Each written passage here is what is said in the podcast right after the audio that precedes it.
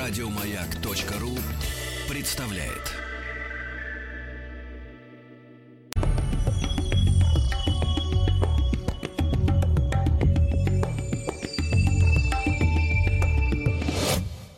Лекториум. Товарищи, товарищи, друзья, всем еще раз доброго утра, утро бодрого, утро прекрасного, утро интересного. Всем-всем-всем, кто еще не проснулся, просыпайтесь, кто двигается в автомобилях, двигайтесь. День э, целый впереди, день интересный. Ребята, доживаем лето, завтра осень. Хо-хо-хо.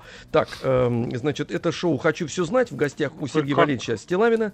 Э, Санта-Клаус сейчас ха-ха-ха сделали. Ну а что Денис Ну, кстати, он уже ха-ха-ха, не за горами уже, да. И на снег я так сделал. Я Не, ну тренировался. подожди, ну, Последний Ну да, день да, лета трени- вы уже про Санта-Клауса. Я поражаюсь. Послушайте, я человек русский. Денис Евгеньевич.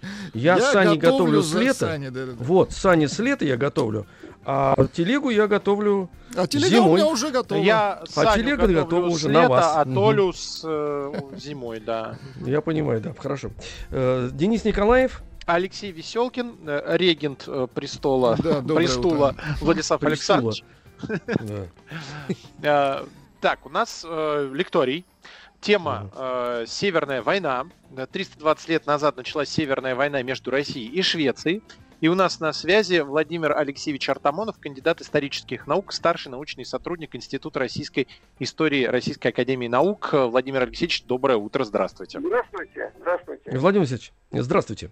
Э, Вы знаете, вот, э, м, так сказать, э, между, прозвучало между Россией и Швецией, а ведь это же не, не, не, вся правда. Там же огромный, ну, можно так сказать, э, несколько государств, во-первых, принимали участие в, в в этой войне.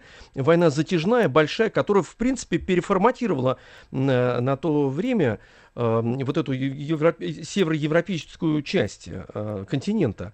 Э, Давайте вот с чего начнем. Все-таки почему Северная война, война называется именно так? И кто там на самом деле э, принимал участие в, в этой войне? Ну да, поначалу у Петра Первого были э, наметки эм, овладеть эм, Азово-Черноморским бассейном. Вообще у Петра Великого были четыре морских доктрины. Азово-Черноморская, Балтийско-Атлантическая, Каспийско-Индийская и Тихоокеанская. Представляете, какие размахи, размах Вот это сила, да, вот это мощь. Мгм. Да, но Глобально э, мыслил в человек, 1700 да. году было заключено перемирие э, с Османской империей и э, военную, Ой-ой. Так, так, так. но э, Теряем.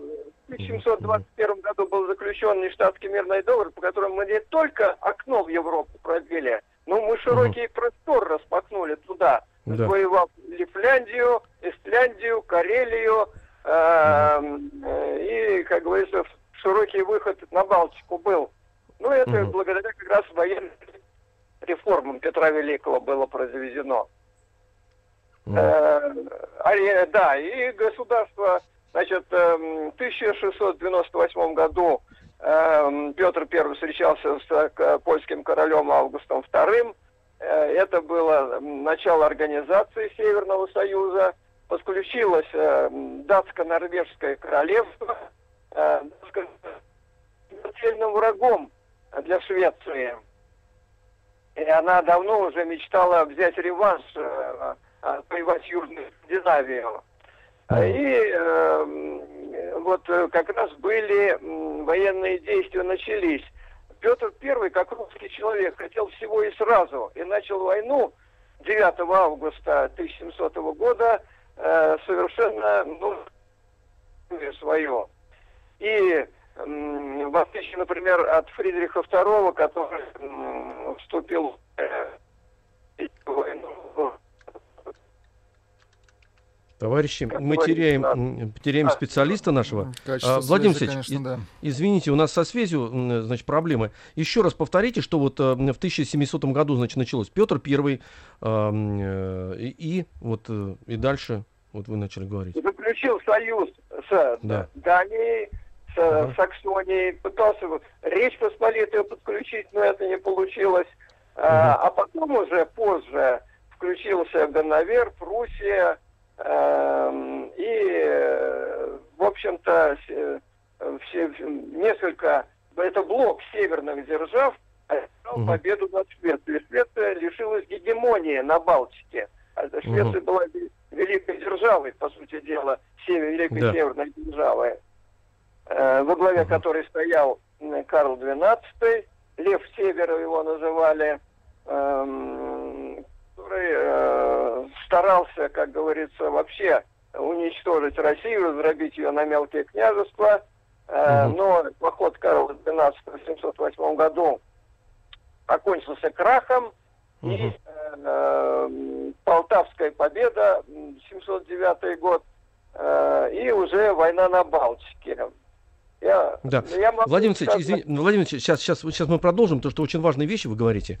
А, Карл XII, да, вторгаясь, значит, э, в пределы российского государства, думал, э, значит, в очередной раз, видите, мы, история повторяется от раза к разу, просто перевертывается страницы. Опять следующий, значит, супостат лезет, чтобы расчленить эту нашу прекрасную территорию, получает по зубам, и в результате перестает существовать как великое государство. Ведь Швеция на тот момент была величайшей военной державой. И верно, после верно. вот этого, вот после этого надлома они ведь так и не, не, не пришли в, в состояние. Они замкнулись в собственных границах практически. Ну, там, э, да. так сказать, под ними Норвегия да, да, да. была. И, но все равно влияние никакое. Они потеряли влияние. Да, да, шведские историки говорят, как хорошо, что мы потерпели поражение под Полтавой. После этого угу. мы же зажили мирно, хорошо, счастливо, и политика нейтралитета и тому подобное. Угу. Угу. Вы сказали, что война закончилась в 1709 году э, со Швецией, Нет, но сама север... Битва Полтавская битва, да, но сама война-то очень длинная была. Да, Если я правильно помню, года. в 1721 году все это только значит, раз, пришло да. к какому-то Российская миру. империя была создана, да. Да, да, да. Да, это же тоже ведь очень важный, э, важный итог этой войны, что э, Московское э, русское царство э, перестало существовать вот в этих пределах, а стало называться империей. И, и не, не царь, да, а император же ведь это совершенно, так сказать, э, это такие итог, тектонические сдвиги, да, это, да, да, да, да, да. На уровне э, императора Священной Римской империи германской нации, верно? Ага, ага, ага. А вот все-таки давайте вот вернемся к истокам э, этой Северной войны. Э, такое количество э, стран, государств было вовлечено в эти военные действия. Все равно предпосылки для этого как, как, какие были? С чего все началось-то? Спичка. Вот кто, кто спичку зажег? Значит, я уже говорил, у России хотела пробить окно в Европу, да, чтобы да. связи Дания ага. хотела реванш взять. А Август II решил укрепить свое внутреннее положение в Речи Посполитой, и у него mm такие державные тенденции были. И вот когда 9 августа, после получения известий эм, о том, что был заключен мир с турками, Петр mm I объявил войну Швеции, неудачно mm получилось, что эм, 17 августа 700 года Адания вышла из войны. Шведы десант высадили под Копенгагеном, угу. принудили в Травентале э, мир заключить датского короля. И э, Август II тоже в, в сентябре э, в сентябре 700 года тоже вышел из войны. И, по сути дела, на плечи Петра Великого свалилась как раз вся тяжесть Северной войны. Ну, как обычно нас бросили. Вот-вот-вот, верно, верно. Август снял осаду Рига, но, в принципе-то, он продолжал воевать. Э, но э, саксонская армия, хотя образована по европейскому образцу, угу. она несколько поражений потерпела от шведов. А русской армии, вот Петр Первый, в чем его была особенность, он говорил, не надо озордовать э, во, во время военных э, действий. Надо быть очень осторожным, потому что шведская армия была высокопрофессиональной, э, смелой армией, которая использовала ударную тактику. Удар, угу. стыковой, стыковой удар и э, артиллерия, э, пехотный огонь из мушкетов. Так вот, угу. 700, 700 года по 709 год это была по сути дела, малая война в Прибалтике. Э, военные походы Шереметьева, э, победа при Гумельсгофе, и как раз вот прибалты, они прежде и сейчас называют это великим лихолетием. Угу. Вот это военные действия русской армии. Но, конечно, эксцессы, которые происходили, в основном следует отнести за счет иррегулярных войск, за счет казаков и калмыков. А когда угу. уже после Полтавы уже стала вероятность, что э, Прибалтика будет исключена в состав России, то уже эти походы не стали такими разорительными в Прибалтике. И в 709-м, 710 армия отвоевала Ревель, Ригу, Пярну, ну и Выборг. В 710 году рухнула, по шведская гегемония на Балтике. Угу. Да.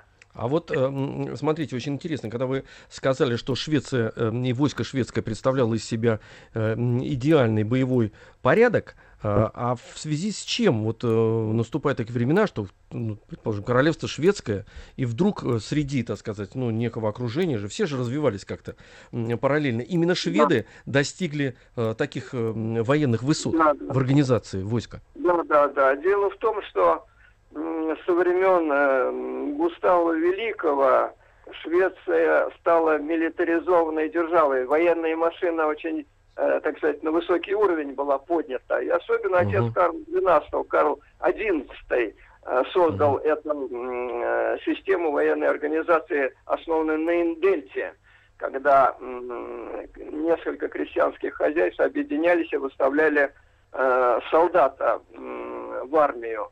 И шведская армия была сплоченной, э, воодушевленной протестантским духом и mm. очень, э, по сути дела, презирала, само собой, и саксонцев э, презирали mm. они, и датчан, и тем более русских, которые говорили, что они будут бегать от нас как зайцы, и мы из Европы выгоним mm. русских э, одними шампалами. То есть э, вот, вот это вот как раз и подкосило самоуверенность, вот это, она uh-huh. несколько и сыграла дурную шутку со шведской армией. Это хорошо, что она дурную шутку сыграла. Вот паразиты, какое высокомерие беспредельное. Шампалами они да, собирались да, нас... Да, да, да, да. Как нас можно выгнать шампалами, если мы привыкли к розгам, понимаете? Ну это же смешно. Вот. Это надо э, записать, Алексей Алексеевич, это да. хорошая фраза. Пишите, Дядя Алексеевич, а вы пишите, пишите. Э, пилите, Шура, пилите.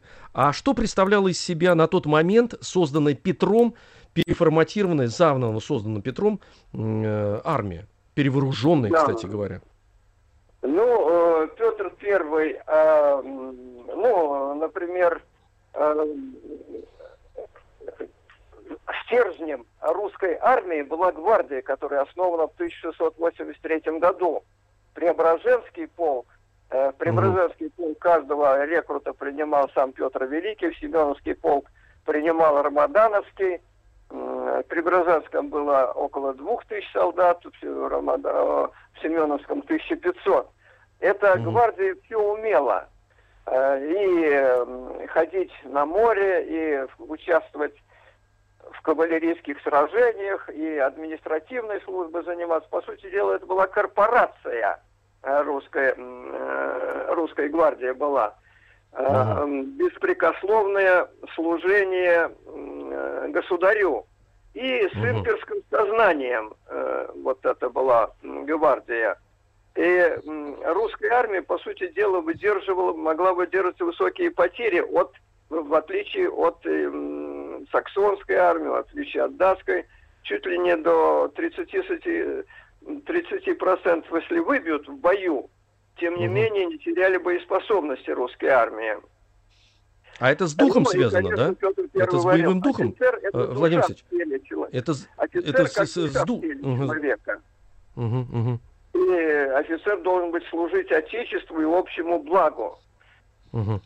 Ну, обучение офицерского корпуса это в школе математических наук, в артиллерийской школе, военная угу. инженерная школа, морская академия. И внедрялся культ доблести и долга. Угу. И вот, эм, ну, еще гарнизонные школы были организованы для солдатских детей. Ну и, конечно, на фоне кондового поколения 17 века Репнин, э, другие, э, в общем-то, были и уже люди нового склада полководцы. Угу. Это прежде всего Меньшиков Михаил Михайлович, э, вот который, э, это я писал об этом что Голицын один из таких пользовался большим авторитетом и в русской армии, кстати, э, к нему хорошо относились даже шведы, которые воевали с ним в Финляндии. И вот он, когда шел в атаку, так он настолько был смелый, презиравший смерть, что даже в атаку ходил с трубкой в зубах. Потом Брюс, да, Брюс, генерал-фельдшехмейстер, э, прекрасный, Крюйс, э, норвежец, который принят был э, на русским флотом адмиралом, Боцес, угу. Змаевич э, из южных славян. Ну и Петр, Петр I перевооружил армию. Да. Мушкет, который весил 5-6 килограмм, и пули били на 150-200 шагов. И э, артиллерия самое главное. Вот Петр I э, создал э, для русской армии самый большой артиллерийский парк. Э, на, суше был в 1720-25 году. А, а морская сила... У меня есть предложение, что мы э, сейчас мы. Да, мы как раз сделаем э, паузу, э, попробуем мы перенабрать. попробуем отыскать, да. Да, да. Э, и у нас э, сейчас главный... Угу. Угу. Вот пупу. Так. Как раз Владимир Сергеевич, да. Это была точка отправления. Сейчас начинаем искать. Мы шли, шли, шли к этому и услышали как раз. Надо настраивать это все. Сейчас настроим.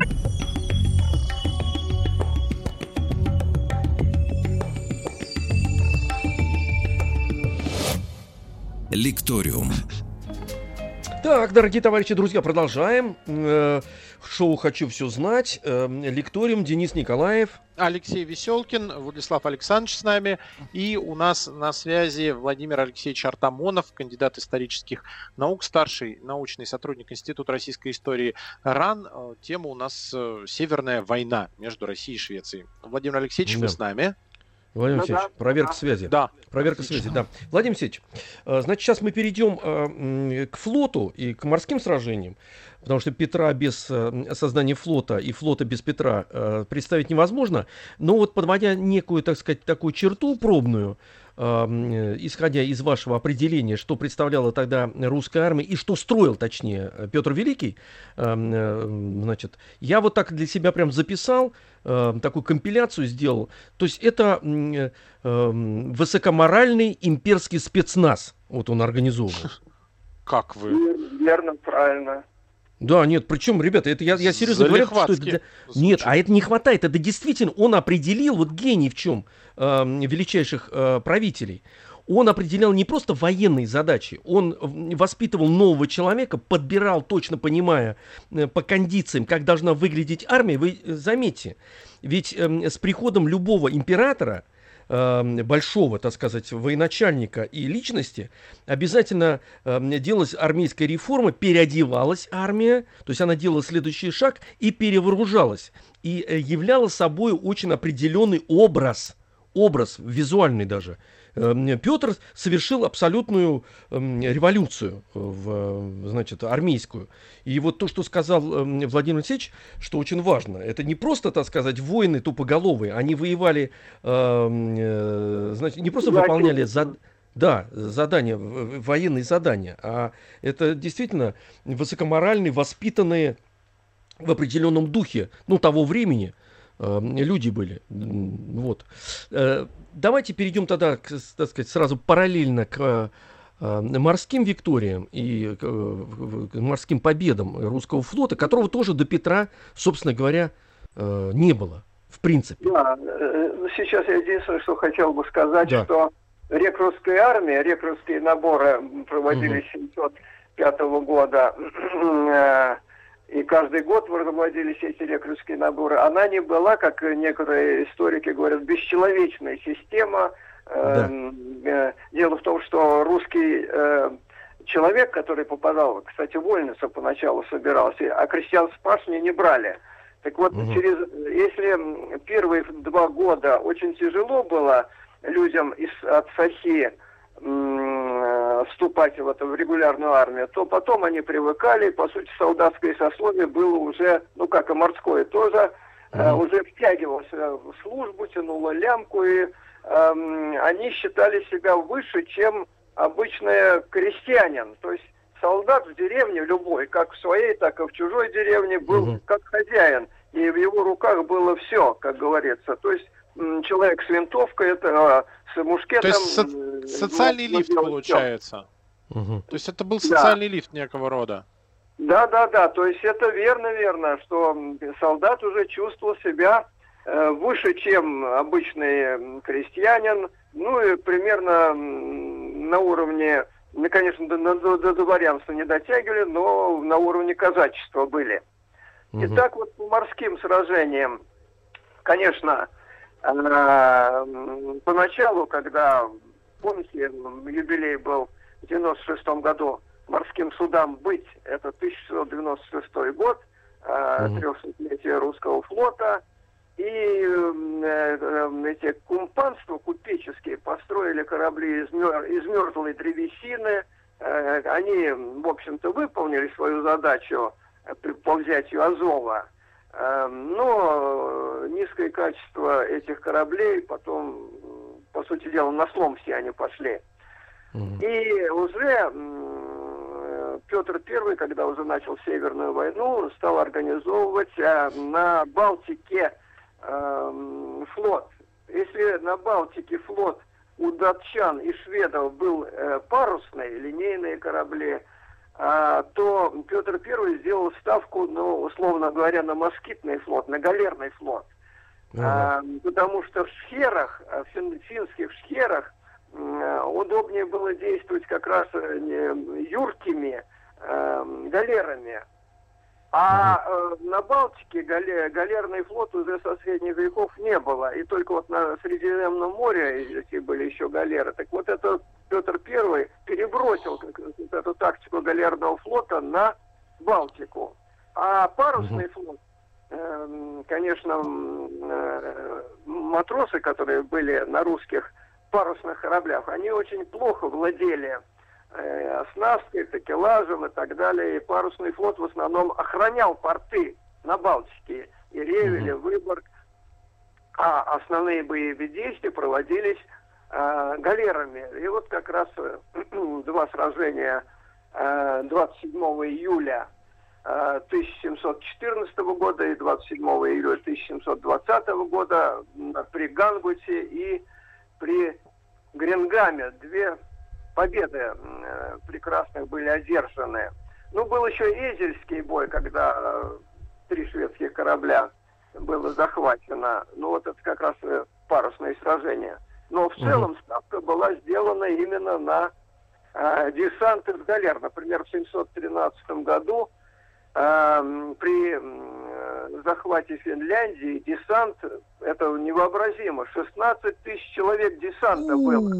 Это же колоссальное количество. Да, По тем временам это просто невероятное э, число. Да, да, да. Невероятное еще, количество. еще как раз и, и по суше еще армия Да. двигалась. Ага.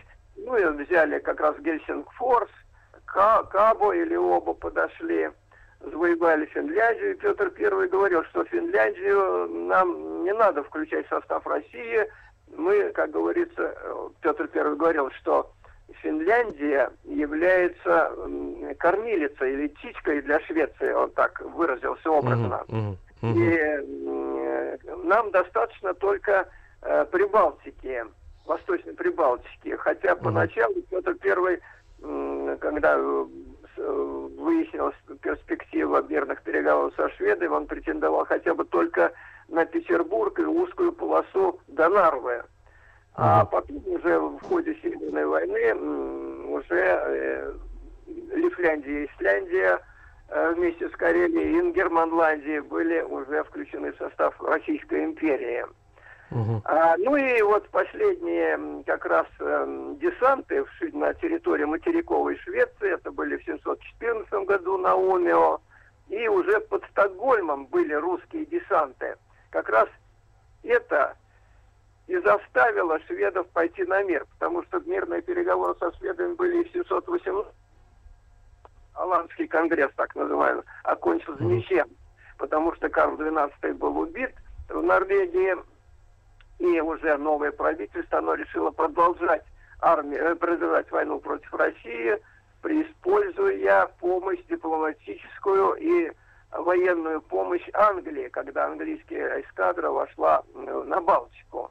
Но э, ничего не получилось от этого, и э, я вот еще скажу, э, ну, повторить, э, что как раз сожгли очень много заводов эм, э, на территории материковой Швеции, дере- деревни там, подходили к Стокгольму, и уже это заставило шведов пойти на мир, который они подписали м, 30 августа, это 30 августа 1721 года. Мгм. За, за что, кстати, э, мы выплатили шведам 2 миллиона талеров.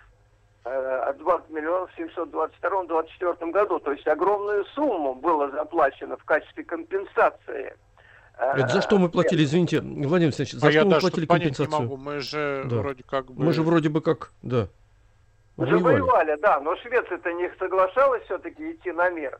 Так вот, чтобы, э, как говорится, подсластить вот эту пилюлю, что они потеряли территории, э, еще и выплатили вот 2 миллиона талеров, ефим, ефимков так называемых. Ну, это уже после 21 года, в 22-24 годах. То есть эм, Прибалтика на законных основаниях была включена в состав Российской империи. Мгм. Единственное, вот это самое, по Северную войну вмешался э, конфликт на юге, когда Карл XII бежал в Молдавию, и там э, с помощью французской дипломатии смог поднять Турцию против России.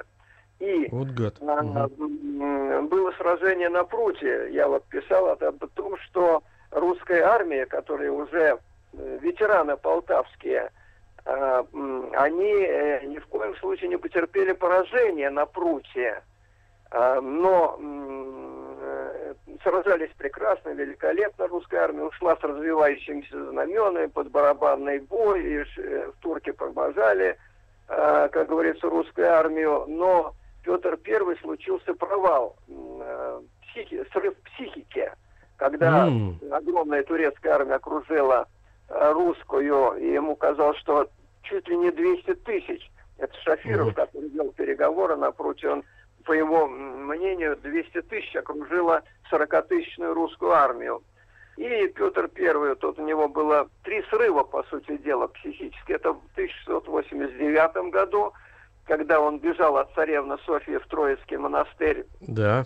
Потом, значит, под Нарвой, он, он за, за день до сражения бежал из-под Нарвы, боясь, э, он, э, Петр I очень чувствителен был, по сути, интуиция да, да. у него была развитая, и он предвидел, по сути дела, что дело плохо окончится под Нарвой. Мгм.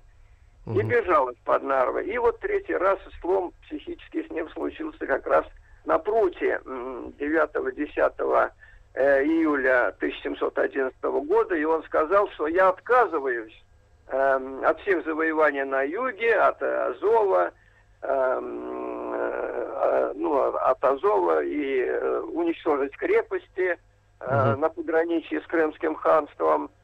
И даже более того, он соглашался выступить в пользу Швеции э, и Лифляндии, Исляндии, и уступать даже русские земли, за исключением Петербурга. Вы знаете, Вл- Владимир Алексеевич, исчерпали мы, к сожалению, очень интересную с вами беседу. Да, Может, и хорошо, что он от- начал отказываться, Петр Первый, а мы не хотим даже слушать об этом, об этом отказе. Мы только о победах, Владимир Алексеевич. Эм. Поэтому наверняка с вами еще встретимся. На связи был Владимир Алексеевич Артамонов, кандидат исторических наук, старший научный сотрудник Института российской истории Российской академии наук. Спасибо большое. Еще больше подкастов на радиомаяк.ру.